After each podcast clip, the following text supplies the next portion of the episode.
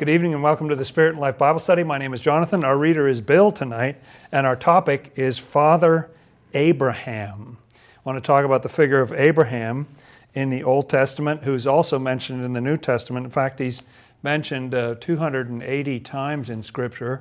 He's an important figure, and part of what we'll be looking at is how often he's referred to as Father and what that means. He's referred to as father by people who are, you know, someone who is his son. He's also referred to as father by his grandsons and total strangers and people thousands of years later.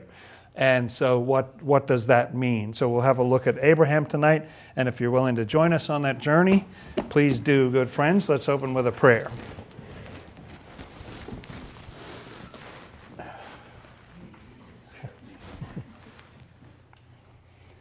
Our Lord and Savior Jesus Christ, we thank you for gathering us together in your name.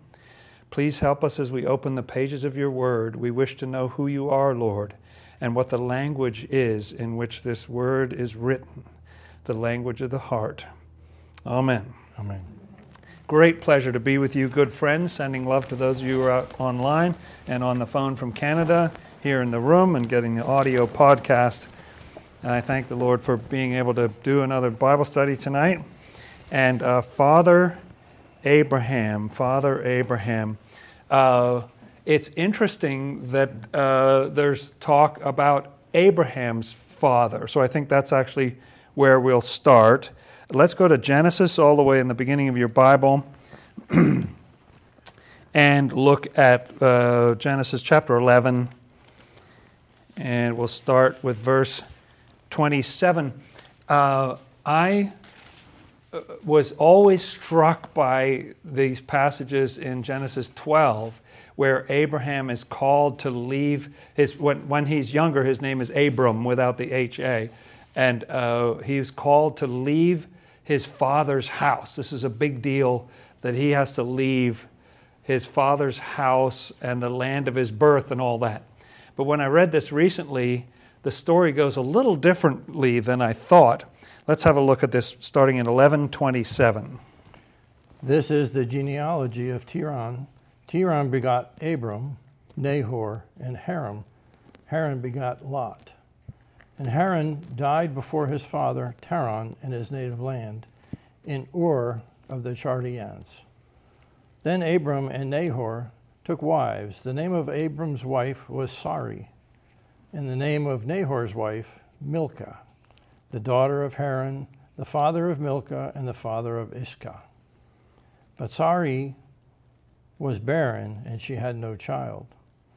And Terah took his son Abram and his grandson Lot, the son of Haran, and his daughter in law Sarai, his son Abram's wife, and they went out with them from Ur of the Chaldeans to go to the land of Canaan, and there came to Haran and dwelt there.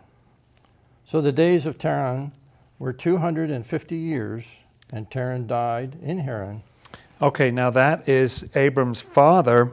And uh, so what I hadn't realized see there was really two different places that abram lived he started out in ur of the chaldees there which is all the way over in babylonia and uh, uh, how abram left Ur of the Chaldees is that his father took him.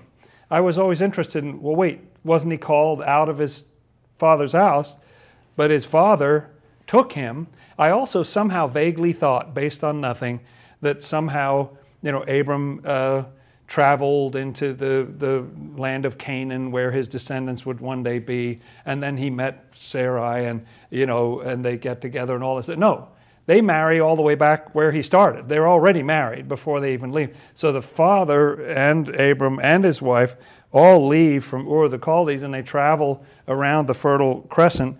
And it's also weird that Abram has a brother, Haran, and Haran dies before they ever take this trip. And so they travel and they go through the Fertile Crescent and they land in a place called Haran. It's named the Bible's weird, isn't it? You know, like they tra- Haran dies, so they travel this long, long way to get into the land of Canaan, and they settle in a place called Haran. Uh, and Terah, his father, dies there in Haran. And so I just didn't have that picture in my head of the whole family at the father's behest, Abram's father, setting out from Ur the Chaldees to get all the way over to Haran. Okay, now let's look at the first few verses here of chapter 12, because this is what I did remember. Now the Lord had said to Abram, Get out of your country, from your family, and from your father's house, to a land that I will show you. So I understood after reading that that, oh, he, he's talking about leaving Haran, you know, the second place that the father and he and his wife lived and all that stuff, where his father died. He said, get out of that second place. You know, uh, just the plot is always thicker than, than you think in Scripture. And what is going to happen when he gets out of there? So it's interesting that it emphasizes that it's his father's house that he's supposed to leave. And then what in verses 2 and 3? I will make you a great nation. I will bless you and make your name great, and you shall be a blessing. I will bless those who bless you, and I will curse him who curses you. And in you all of the families of the earth shall be blessed. All the families of the earth. Father Abraham, now we haven't heard him called that yet, but he does get called that, as you'll see. And all the families of the earth will be blessed. All the families. It doesn't say some of them, right? All the families of the earth will be blessed uh, in Abraham. Okay, now, uh, have a look at Genesis chapter 17. So we'll be sort of swinging to the right here as we go. And um, uh, look at the first verses, like start with 17, verse 1, and we'll just go down a few verses there. When Abram was 99 years old, the Lord appeared to Abram and said to him, I am Almighty God. Walk before me and be blameless. Oh, and I'm sorry, I'm going to interrupt again just to say that there was another thing that I always pictured somehow about being called out of his father's house that maybe Abram was a teenager or something like that. Um, he, he was uh, 75 years old uh, when he was called to leave his father's house. So uh, he was married, married a long time, you know, like the whole story was just different than, you know, I, I was thinking. So here he is now he's nine, uh, what did it say, 99, right? Yep, he's 99. 99 years old, and God appears to him, and go on. And I will make my covenant between me and you, and will multiply you exceedingly. Mm.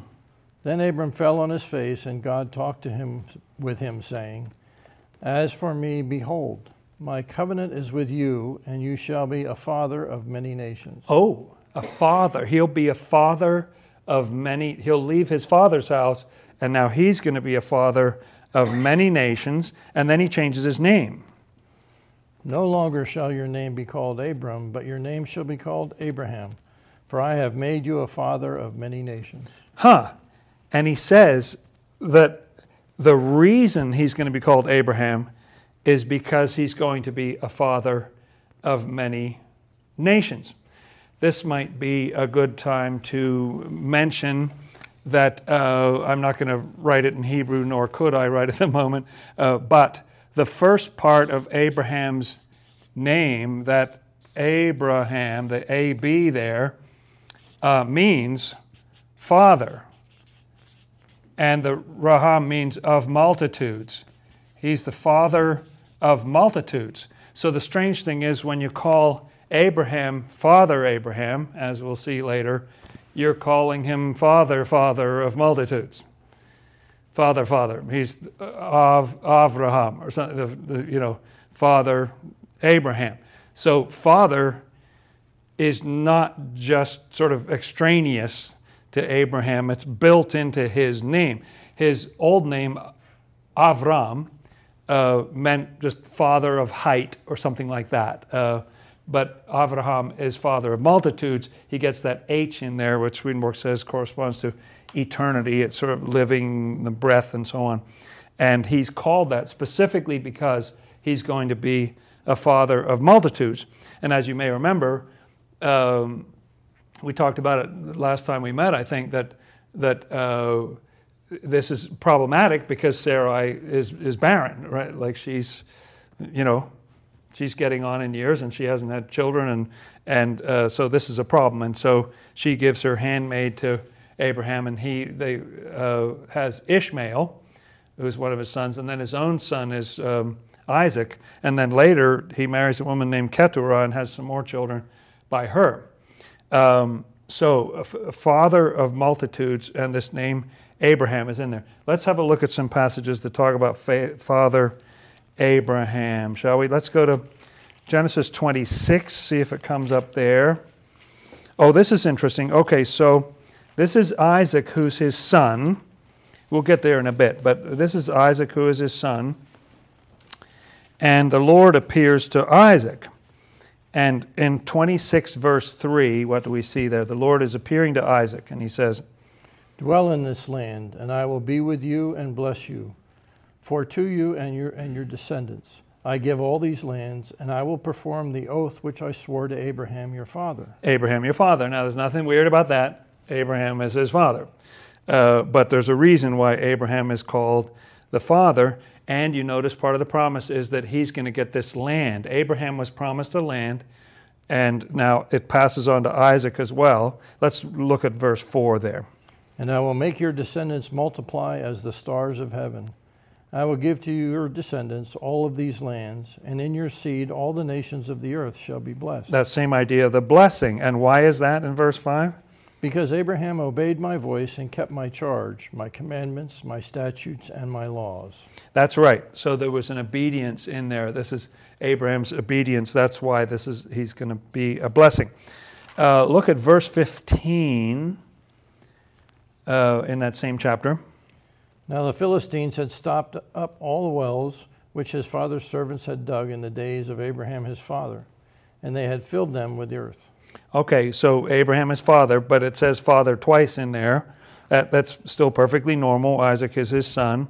And then you see down in verse 18, is, again, they talk about Abraham, his father, and that he called them the names that his father had called them at the end of the verse there, right? Mm-hmm. And then down in verse uh, 24, the Lord appears to him again. And how does the Lord introduce himself? And the Lord appeared to him the same night and said, I am the God of your father Abraham. Your father Abraham, yep.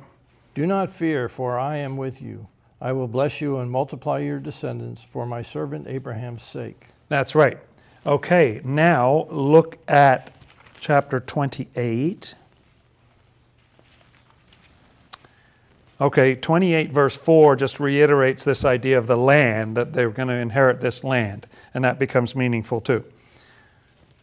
So 28 verse 4. And give you the blessings of Abraham to you and your descendants with you, that you may inherit the land in which you are a stranger, which God gave to Abraham. That's right. And then look at uh, verse 10. Now, okay, now Jacob, now Isaac has a son, Jacob, Abraham, Isaac, and Jacob. So Jacob is what? He's the grandson, right? If he's the son of the son of Abraham, then he's the grandson. Okay, so look at verse 10 there. Now Jacob went out from Beer Sheba and went toward Haran. Oh, the same place. Hmm. So, okay, go ahead. So he came to a certain place and stayed there all night because the sun had set. And he took one of the stones of that place and put it on his head, and he lay down on that place to sleep. Hmm. Go on. Then he dreamed, and behold, a ladder was set up on the earth, and its top reached to heaven. And there the angels of God were ascending and descending on it. This is Jacob's ladder, the dream of his ladder. And listen how the Lord introduces himself to Jacob. And behold, the Lord stood above it and said, I am the Lord, God of Abraham, your father. Your father. Abraham wasn't his father. And the God of Isaac. The land on which you lie will give I will give to you and your descendants. Yeah, so it's being reiterated to the next generation, but it's interesting that Abraham stop, hasn't stopped being the father, even though this is the next generation. Abraham's still the father, like the word father sticks to Abraham like glue somehow in these, these stories. Uh, look at 32, Genesis 32.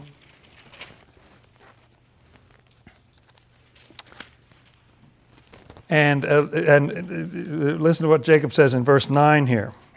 He prays to the Lord.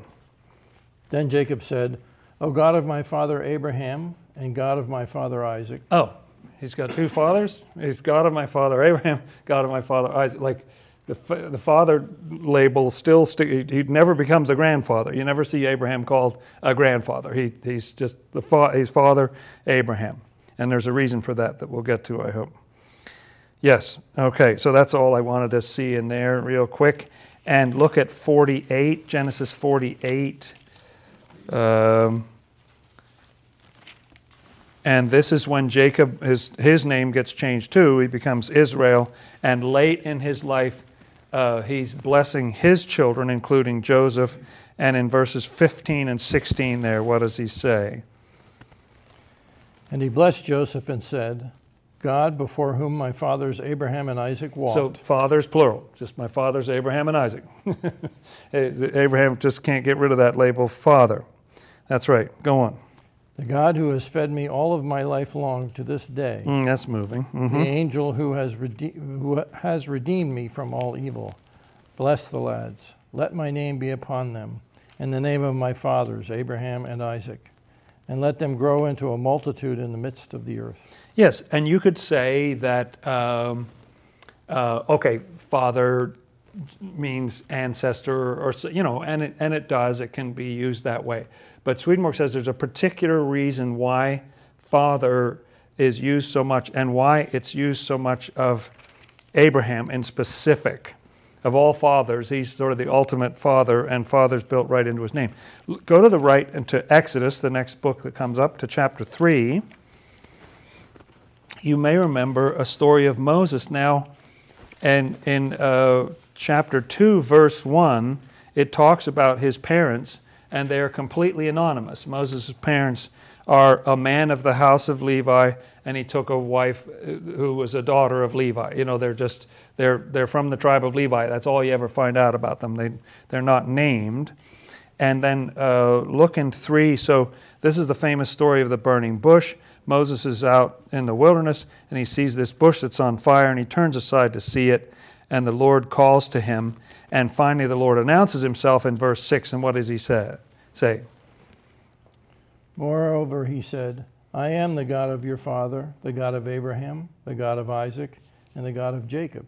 Well, which, the, if I, am the God of your, his father's never even been named in the, which father do you, is it the, fa, is it, is the father Abraham? Father's there in this verse together uh, with Abraham and Isaac and Jacob. So even for Moses, which is a long time later, uh, Abraham is still associated with the word father. Uh, look at um, verse 15 in that same chapter when he tells Moses what to say to the children of Israel. What, what, what is he supposed to say to them? Moreover, God said to Moses, Thus you shall say to the children of Israel, The Lord God of your fathers, the God of Abraham, the God of Isaac, and the God of Jacob, has sent me to you. This is my name forever, and this is my memorial to all generations. So there, so for all the children of Israel, the fathers are Abraham, Isaac, and Jacob. Those those are their fathers. And uh, turn to the right now and go through Leviticus and Numbers and Deuteronomy, and you'll get to Joshua. And we're going all the way back in Joshua to chapter 24. Okay, now Joshua takes over from Moses after he died, and there's an interesting little speech that he gives to the, the children of Israel. Look at the beginning, the first few verses of chapter 24 there, verses 1 to 3.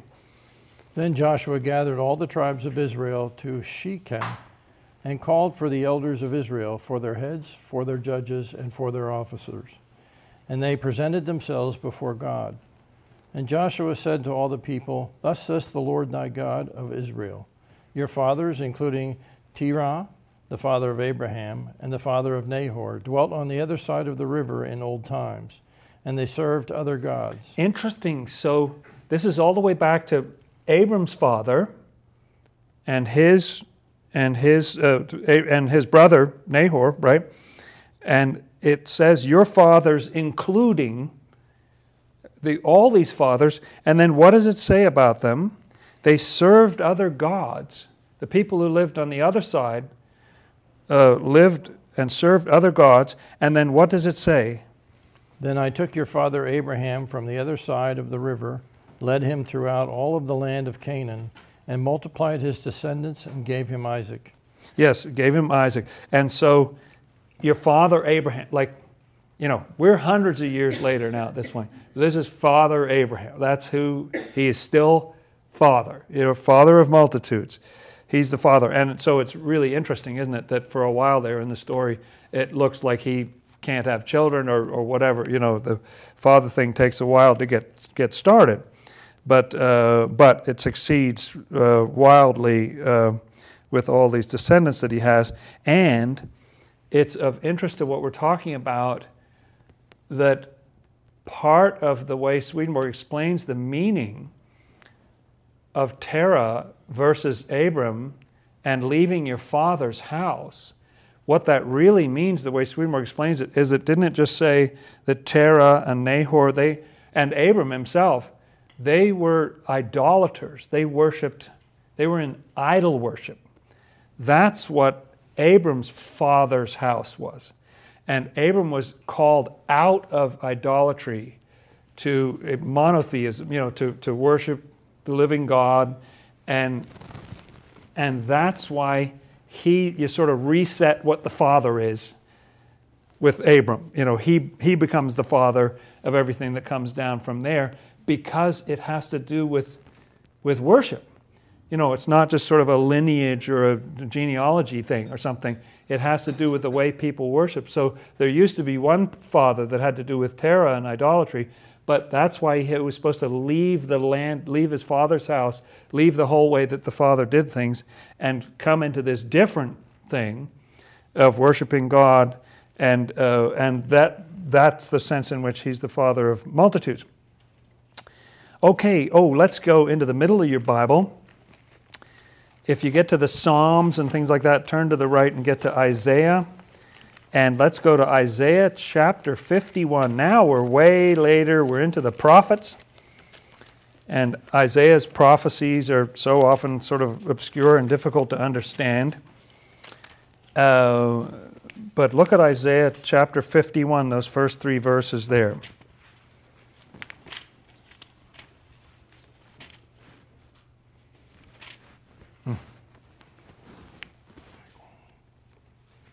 Oh, yes. Uh, oh, right. That's good. Listen to me, you who follow after righteousness, you who seek the Lord. Look to the rock from which you were hewn, and to the hole of the pit from which you were dug. Hmm. Look to Abraham your father, and to Sarah who bore you, for I called him alone, and blessed him and increased him. Huh. So it's saying to every, this is a prophet way later who's saying everybody's descended from Abraham and Sarah. Sarai had her name changed too. So these are those same people we're, we were reading about just a little ago in uh, Genesis 11 and 12. So Abraham is your father. You know, Sarah's your mother. Sarah bore you. And, um, and look at what it says in verse 3. The Lord shall comfort, will comfort Zion. He will comfort all her waste places. He will make her wilderness like Eden and her desert like the garden of the Lord. Mm. Joy and gladness will be found in it, thanksgiving and the voice of melody. Beautiful prophecy. So things hadn't necessarily gone so terribly well, but Isaiah is prophesying no, there's a bright future. It's going to be beautiful. And to get there, you need to look to your father Abraham. We're not done with the Abraham thing yet, says Isaiah. Uh, that's very, very interesting to me. Um, However, there's one interesting little wrinkle here if you go to Isaiah 63.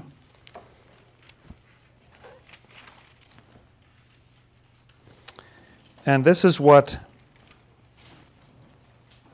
uh, Isaiah has someone saying here 63, verse 16.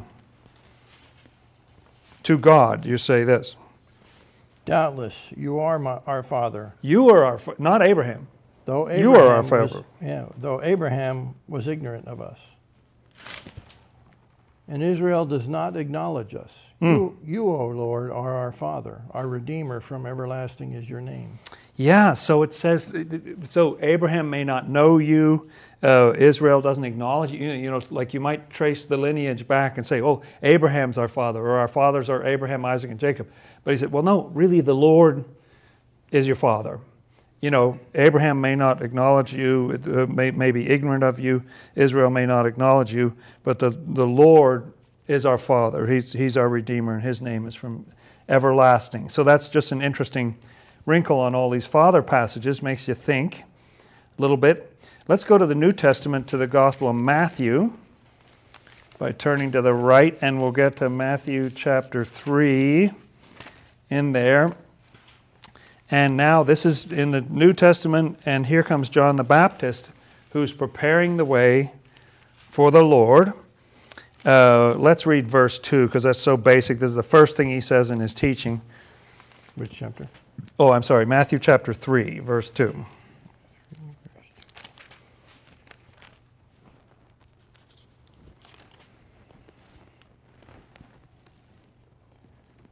And saying, Repent, for the kingdom of heaven is at hand. This is John the Baptist's message, isn't it? Message of repentance. And then look, and he is telling everybody they need to uh, do fruits, do, you know, do actions that are worthy of repentance. And then look at verses 9 to 11 right there. And do not think to say to yourselves, We have Abraham as our father. For I say unto you that God is able to raise up children to Abraham from those stones. Wow. Okay, so people are coming to John the Baptist and he's baptizing them, but he says, Don't don't use that old thing about Abraham's our father. It says the Lord can raise up stones, for, you know, these stones to be children for Abraham. And then what does John go on to say? And now, and even now, the axe is laid to the root of the trees. Therefore, every tree which does not bear good fruit is cut down and thrown into the fire. I indeed baptize you with the water unto repentance, but he who is coming after me is mightier than I, whose sandals I am not worthy to carry. He will baptize you with the Holy Spirit and fire. Yes, so again, this idea of repentance. So this is interesting. Don't say we have Abraham for our father. So Abraham is still in the New Testament times, thousands of years later, still being called father, Father Abraham, right? Don't say Abraham's our father, uh, because God could raise up children for Abraham from these stones. What, what is he talking about? Hopefully, we'll get back to that in a bit. Uh, turn to the right and go to Luke chapter 1. Luke chapter 1. Now, it's a very, very long chapter, and I want to go to the end of the chapter, more or less. And Zacharias, you remember he was struck dumb and couldn't speak for a long time. And then his son was finally born and uh, given a different name from the father, as the angel had instructed. And then uh, the father was filled with the Holy Spirit, and he said this prophecy.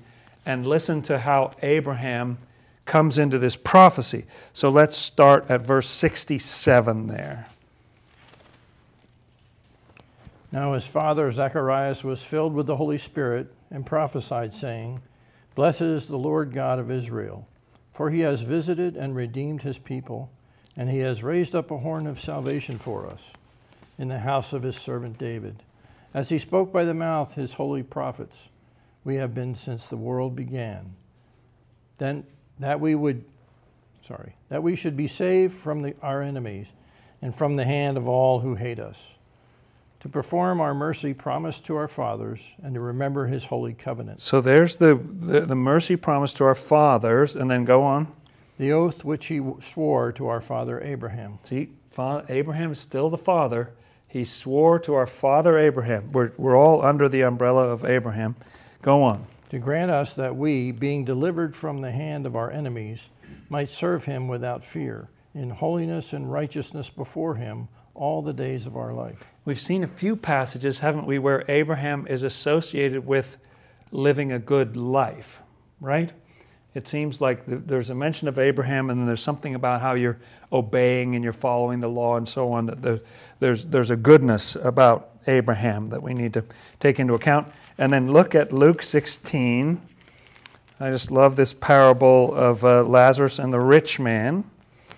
Uh, as you may remember, Luke 16, and the parable starts at verse 19. We can skim some of this here, but uh, there's a, a rich man and there's poor Lazarus who's laid at his gate full of sores, and he just wants to eat from the rich man's table. And in verse 22, what happened there? So it was that the beggar died, and he was carried by the angels to Abraham's bosom. The rich man also died and was buried.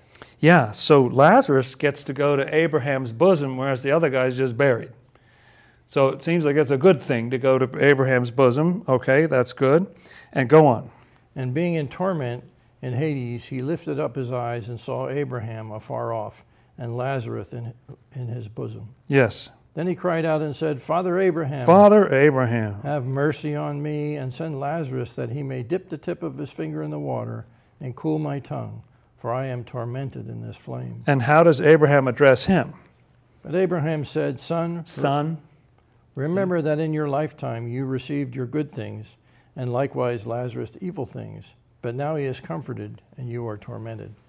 That's right. And then he prays him uh, that he says to him, look at verse 27. He says, Father, send, you know, send him to my father's house. But Abraham said, if they, they have Moses and the prophets.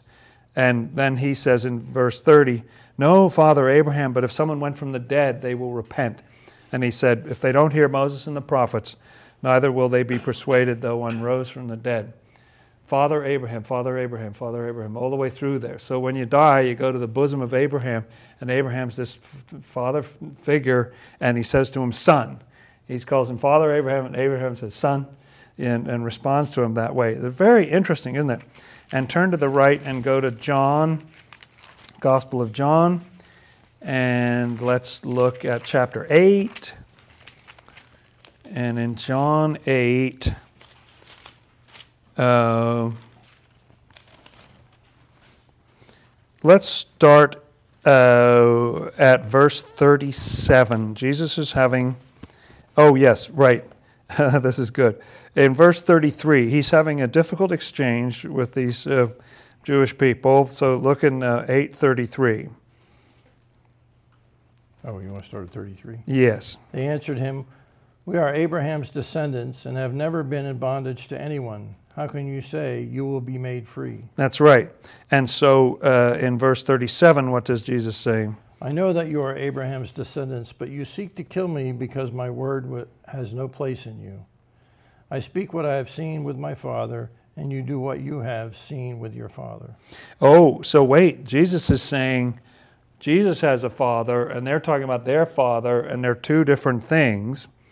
And so what do they say in verse 39? They answered him and said to him, Abraham is our father. Abraham is our father. That's our father. Abraham is our father. So, what does Jesus say to them? This is very telling, I think. Jesus said to them, If you were Abraham's children, you would do the works of Abraham. You would do the works of Abraham. See, Abraham is about the doing of good things. If you were truly Abraham's children, so Abraham's children doesn't mean your blood descendants it means that you're doing the same kind of things that he did. That's what makes a child of Abraham, isn't it? According to what Jesus is saying there.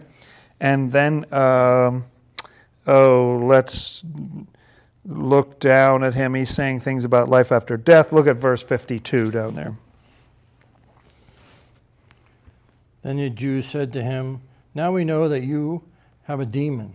Abraham is dead and the prophets, and you say, If anyone keeps my word, he shall never taste death. Yeah, so the greatest people in their tradition, Abraham, the prophets, are dead. And he's saying, Oh, you can get around, you know, you can live if you just listen to what I'm saying. So what do they say in verse 53? Are you greater than our father Abraham, who is dead? And the prophets are dead. Who do you make yourself out to be? That's right. And Jesus answered, if I honor myself, my honor is nothing. It is my Father who honors me, of whom you say that he is your God. Yet you have not known him, but I know him. And if I say, I do not know him, I shall be a liar like you. But I do know him, and keep his word. And you notice it's about two fathers, isn't it? Sort of Abraham as the father versus God the Father, quote unquote. Go on. And then he says this astonishing thing. Your father Abraham rejoiced to see my day, and he saw it and was glad. Then the Jews said to him, You are not yet fifty years old, and you have seen Abraham?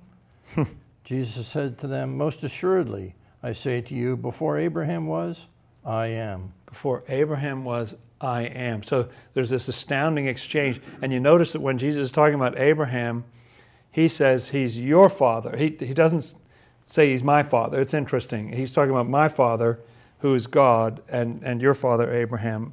And so they take up stones to throw at him because th- this is blasphemy as far as they're concerned. Oh, um, let's see. All right.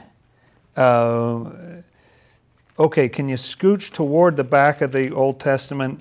If you Hebrews is about halfway back from there to the book of Revelation, and right after Hebrews to the right is James, the epistle of James. And I just want to look at something in here because James talks about why, uh, you know, about what Abraham did and what sort of person he was. Um, and so this is, again, this is after the resurrection. This is, you got it there. Yeah, it's just keep going, keep going to the right from there. That's good. Uh, James is, uh, you know, this is after Jesus' resurrection.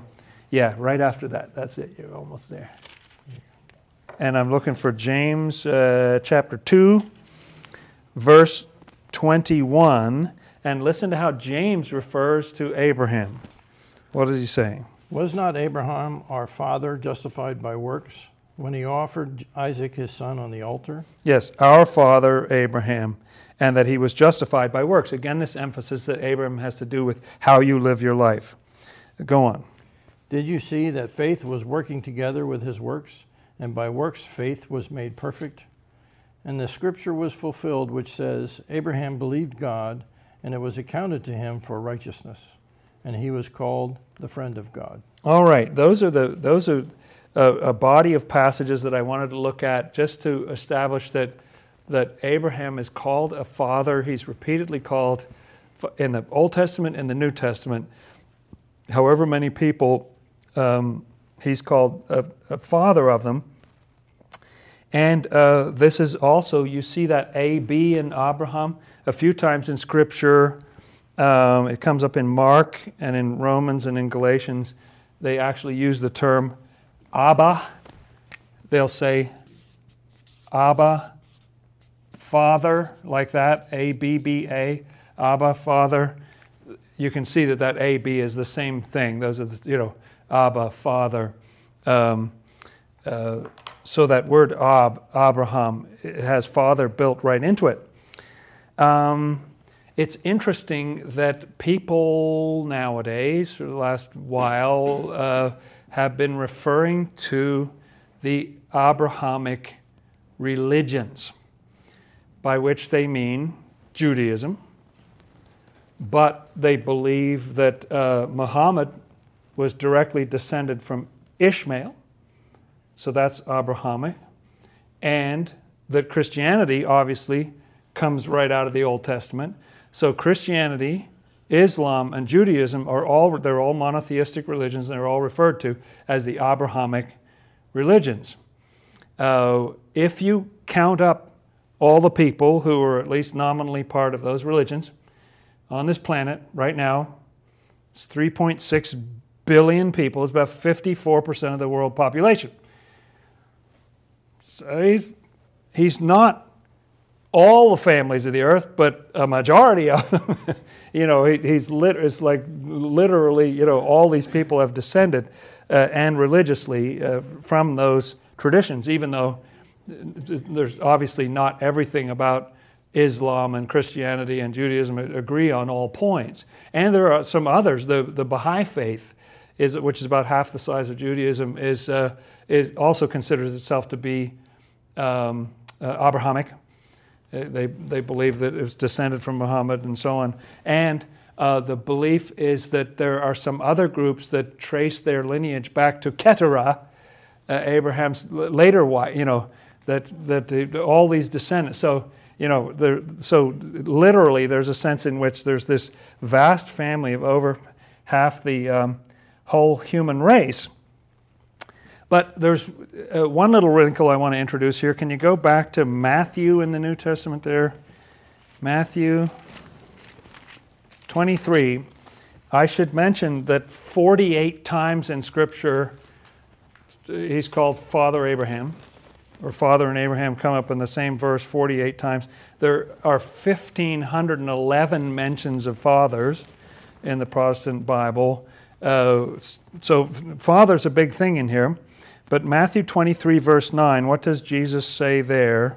23, verse 9. Do not call anyone on earth your father, for one is your father, he who is in heaven.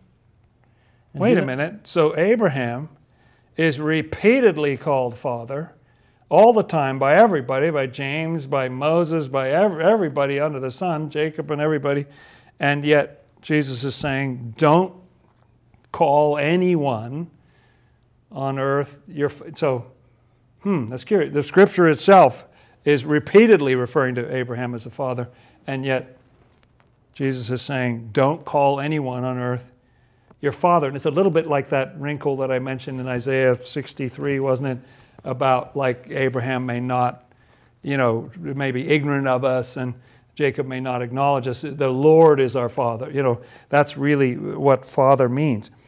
Okay. Um, so, what does father mean? I just have a few passages, but I want to turn all the way back to Genesis, good and patient friends, and swing through these uh, because there's um, I'll, I'll give it away right now. Uh, you may already know the answer that um, uh, a reason that Swedenborg explains why Abraham and father, and Abraham has father right in his name there, is that Abraham means love and father means love. They, they go together. Both of those things mean love.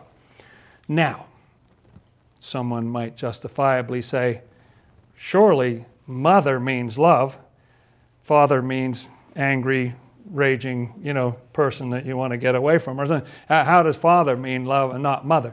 Well, in the language of Scripture, uh, there's always these pairs that have to do with love and truth. And sometimes male and female, male and female are very often love and truth. Uh, and Swedenborg says that if one means love, then the other means truth, whichever way around it is. So man will mean love and woman truth sometimes, and then sometimes it'll be the other way around that the woman means love and then the man means truth. And the main thing is that there's a complementarity there, but it can flip around either way. Uh, but also, these sort of male terms of father and son, the father means love and the son means truth. So it kind of hints the fact that it's not about gender, it's about the meaning of it. You know, it's about the meaning behind it. So don't get hung up, if possible, on the idea that this is father and not mother. This is really about the difference between father and son. You notice it says father Abraham, and then he says my son to the to the person in that parable, and so on. And so the father means love. And I was interested in, uh, and I didn't pick all of them. There's like 40 of them, uh, but there are just little hints in Scripture of where father and love occur in the same verse. I wanted to look at just a few of these. In Genesis chapter 27, going all the way back there, uh, th- these are just, you know, these don't prove anything, but there's a couple of interesting ones in this pile here. 27, verse 9. This is about Rebecca, and she's talking. Uh, and uh, just anyway, look, look at this verse 9 here. Go to the flock and bring me from there two choice kids of the goats, and I will make savory food for them for, from them for your father, such as he loves. He loves. The Father loves. You have Father and love in the same passage. Now, this doesn't prove anything, uh, but it's but there are a lot of these kind of mentions. Look down in verse 14. And he went and got them and brought them to his mother, and his mother made savory food, such as his father loved. Such as his father loves. The father and love are together. Look at Genesis 44.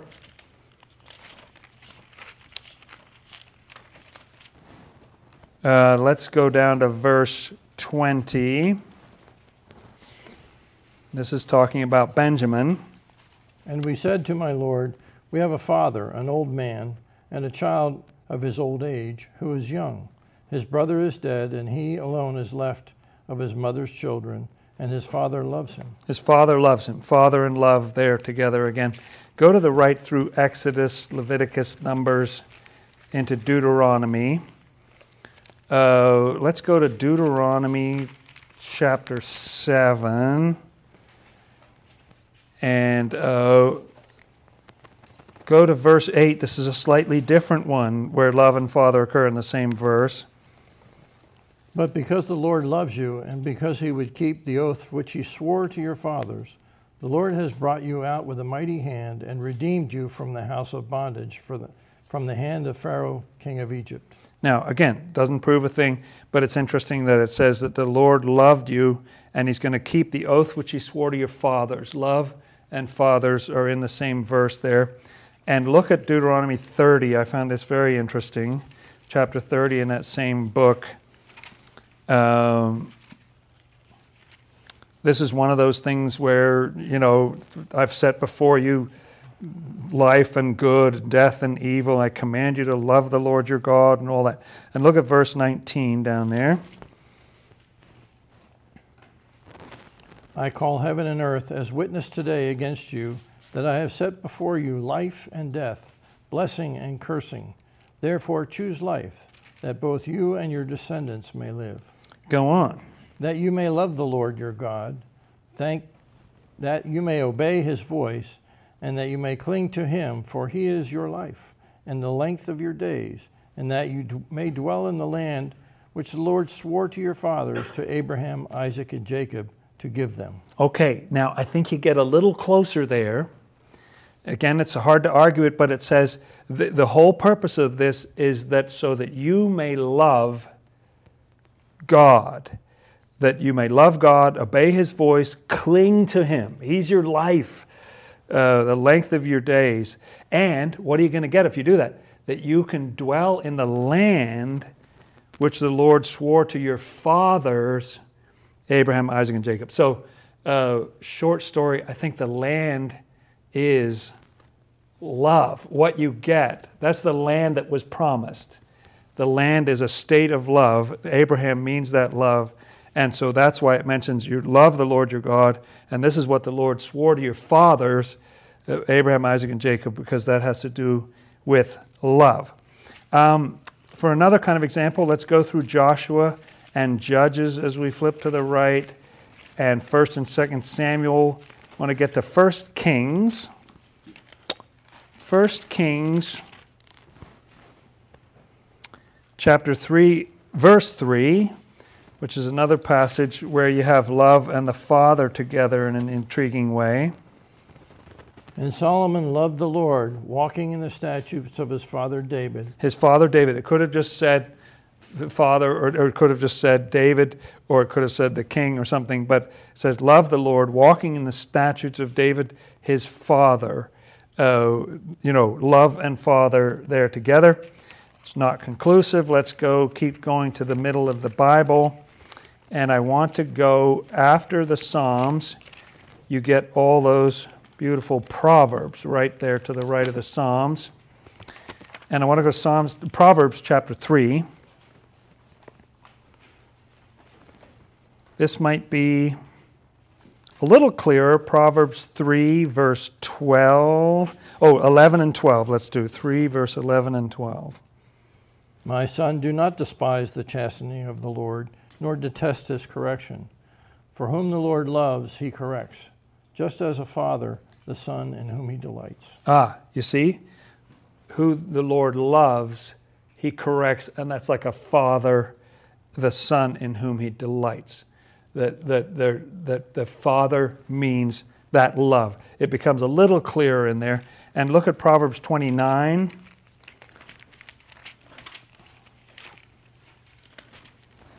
This is an interesting one. Cautionary tale 29, verse 3. Whoever loves wisdom makes his father rejoice, but a companion of harlots wastes his wealth. Yes. There's your contrast, okay? this is do this, don't do that, okay? Mm-hmm. And who who what what is the person who makes his father rejoice is the person who loves wisdom. The father has to do do with love. And the those harlots would correspond to what is of evil and falsity. You know, so love and wisdom versus the opposite. Uh, that's what makes the quote unquote father rejoice. Now, go into the New Testament. We'll fly all the way back here to the Gospel of John again. Thank you, good friends. Look at John 3, verse 35. Now, it's very obvious in John how often the Father, in other words, Jesus' Father, the Father with a capital F, is associated with love. I just picked out a few of these. Look at 335. The Father loves the Son and has given all things into his hand.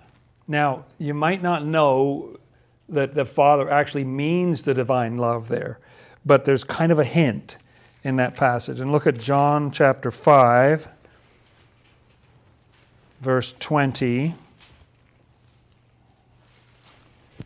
For the Father loves the Son and shows him all things that he himself does and he will show him greater works than these, that you may marvel. Now, you see, there's an affinity between love and what you do. It's like love and actions are related to each other. And so it shows him, the, the Father shows him all the things that he does. This is about love. Uh, and the Son here means the truth. The truth is learning from love how to, how to be love. Uh, in fact, the Lord is in this world to become first a form of truth, and then he becomes a form of love. Uh, uh, not just any love, but divine love. Look at John 8, verse 42. Uh, how about this? Jesus said to them, If God were your Father, you would love me, for I proceed forth and came from God. Nor have I come of myself, but he sent me. Now, you see, if you start to entertain the idea that Father has something to do with love, uh, then if God were your Father, like if love was in charge of you, you would love me, the Lord says, because He's an embodiment of the truth. For I proceeded and came forth from God, and I didn't come from myself. Love is what sent Him into this world. That's the Father. That He often says about the Father sending. It's because love was his mission, and that's why love sent him into the world. Look at John 13.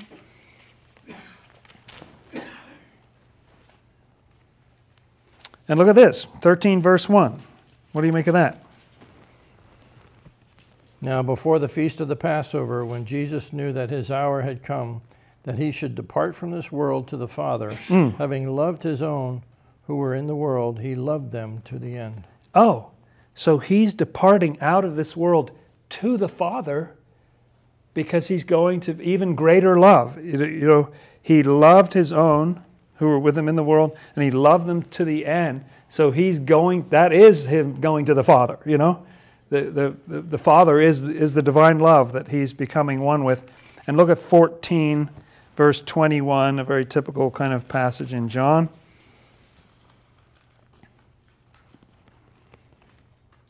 He who has my commandments and keeps them, it is he who loves me. And he who loves me will be loved by my Father, and I will love him and manifest myself to him. Yes. So the Father will be loved by my Father. And you got sort of a little, everything's in that verse, isn't it? Because it's got the commandments in there. It's got keeping the commandments, like the doing comes from. So how do you love? Oh, you keep the commandments. That's how you love. That's how you love the Lord and those who love me will be loved by my Father. You know, the divine love will be, be loving, and uh, I will love him, will manifest myself to him. So the Lord was in this world to become love itself. All right. So, seems just eminently straightforward, doesn't it, good friends? Um, uh, the, um, that Abraham is a love, the father of multitudes. If you really look at it in a super sort of spiritual perspective, the father would mean the love, and the multitudes would be multitudes of truth. It's a little bit like that interesting image, could be kind of bizarre from one angle, but Swedenborg explains it so beautifully that Solomon has, what is it, 300 wives and 700 concubines or something like that. And uh, Swedenborg says that that means that the Lord is married to all these different religions. You know, he's married to a thousand different religions, you know, because one love, one love can be present in all these, Father of multitudes, right? And, and uh, so that love can be present with so many different forms of truth.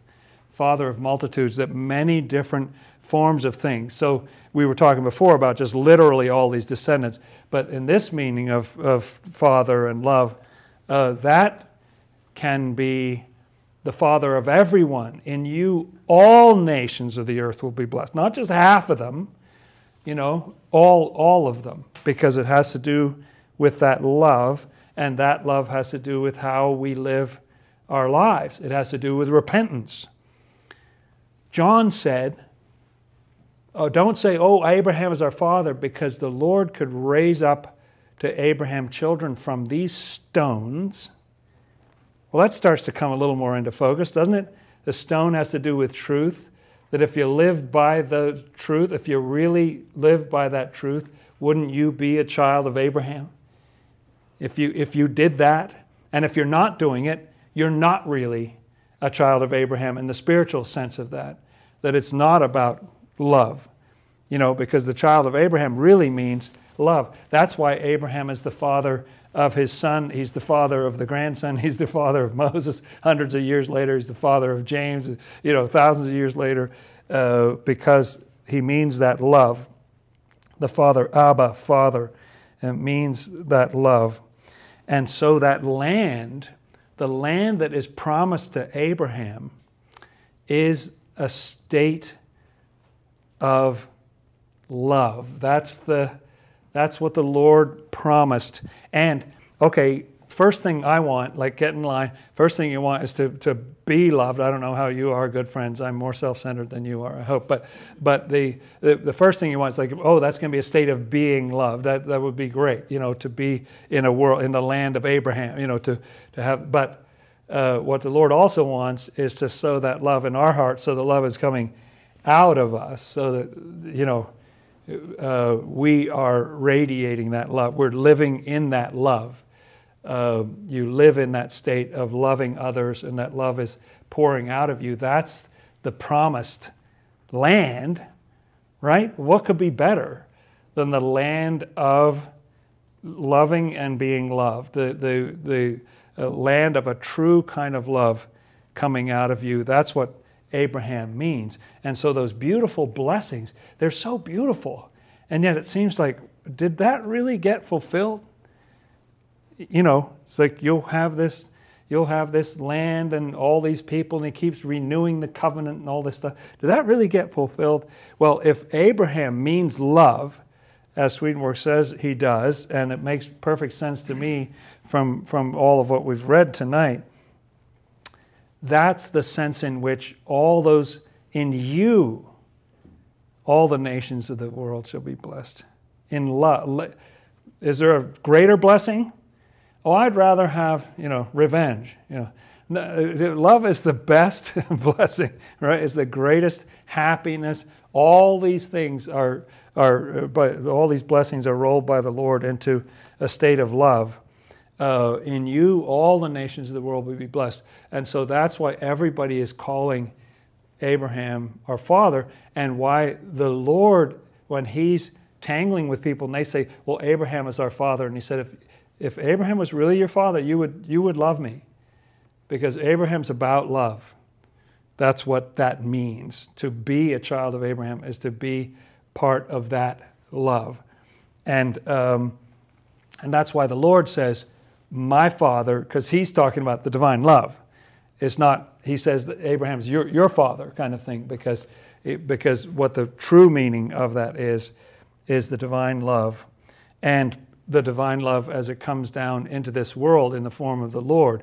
When he was alive in this world, as you may know, uh, he first of all became the he came down as the divine truth he was the word made flesh the word means divine truth and over time what he was doing was was following and being the word made flesh. He was going through all the things that the word says to do. You know that's how he was dealing with the hereditary evil that was in him. And uh, and the result of that whole process uh, in addition to conquering the hells and all that uh, by being that divine truth was that he became the divine love. He became the embodiment of so after his resurrection. He said, I'm not yet ascended to my Father, you know, because uh, he, he was going up to become love itself. Uh, fully united, even down to the toenails, you know, a complete embodiment of that love. And now he wants to be with us. So, those beautiful Old Testament blessings have not gone out of style. You know, uh, they, we, we just have to understand them the right way. It's not talking about, are you literally, oh, do you have that blood in you? Oh, I don't have that blood, or I don't know. I'll go to ancestry.com and try to test with You know, it's not about that. It's about the love, and it's a love that we get. What did John the Baptist say? You have to go through repentance. You have to go through repentance. That's how stones, that's how the Lord can raise up children of Abraham out of the stones. Take these truths, deploy them in your life, and you will, you will become children of Abraham too, because Abraham means love. So, in conclusion, the true spiritual meaning why many people in the Bible refer to Abraham as their father is that both Abraham and father mean love. And the state of love, of loving and being loved, is the land of Abraham that's been promised to us all if we want it. If we want it and if we follow the instructions of how to achieve it. Thank you, good friends, for your kind attention. Let's close with a prayer.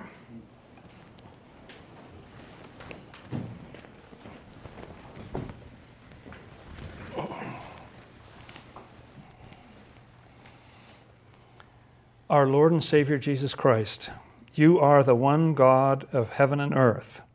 You are the Word made flesh. We thank you for becoming that divine love in an accessible form for us, Lord. We turn to you in our minds and hearts. We pray to you. We seek you in the pages of your word. Help us, Lord. Help us to go on that journey. Call us away from that idolatry, all the things that we worship and love that are not of you. Call us out of that Father's house of loving all those false idols, the addictions, the, the nonsense, the love of self, and the love of the world, and call us into your land, your holy land, a land of love, and help us to be a little part of that blessing of Abraham, a blessing to all the nations of the world. Transform us into beings of love so that you can flow through us to others and make this a better world. Our Father, who art in the heavens, hallowed be thy name. Thy kingdom come, thy will be done, as in heaven, so upon the earth. Give us this day our daily bread, and forgive us our debts, as we also forgive our debtors. And lead us not into temptation, but deliver us from evil.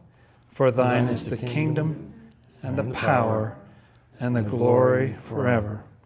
Amen. Let's keep on repenting, friends, so Abraham truly can be our father.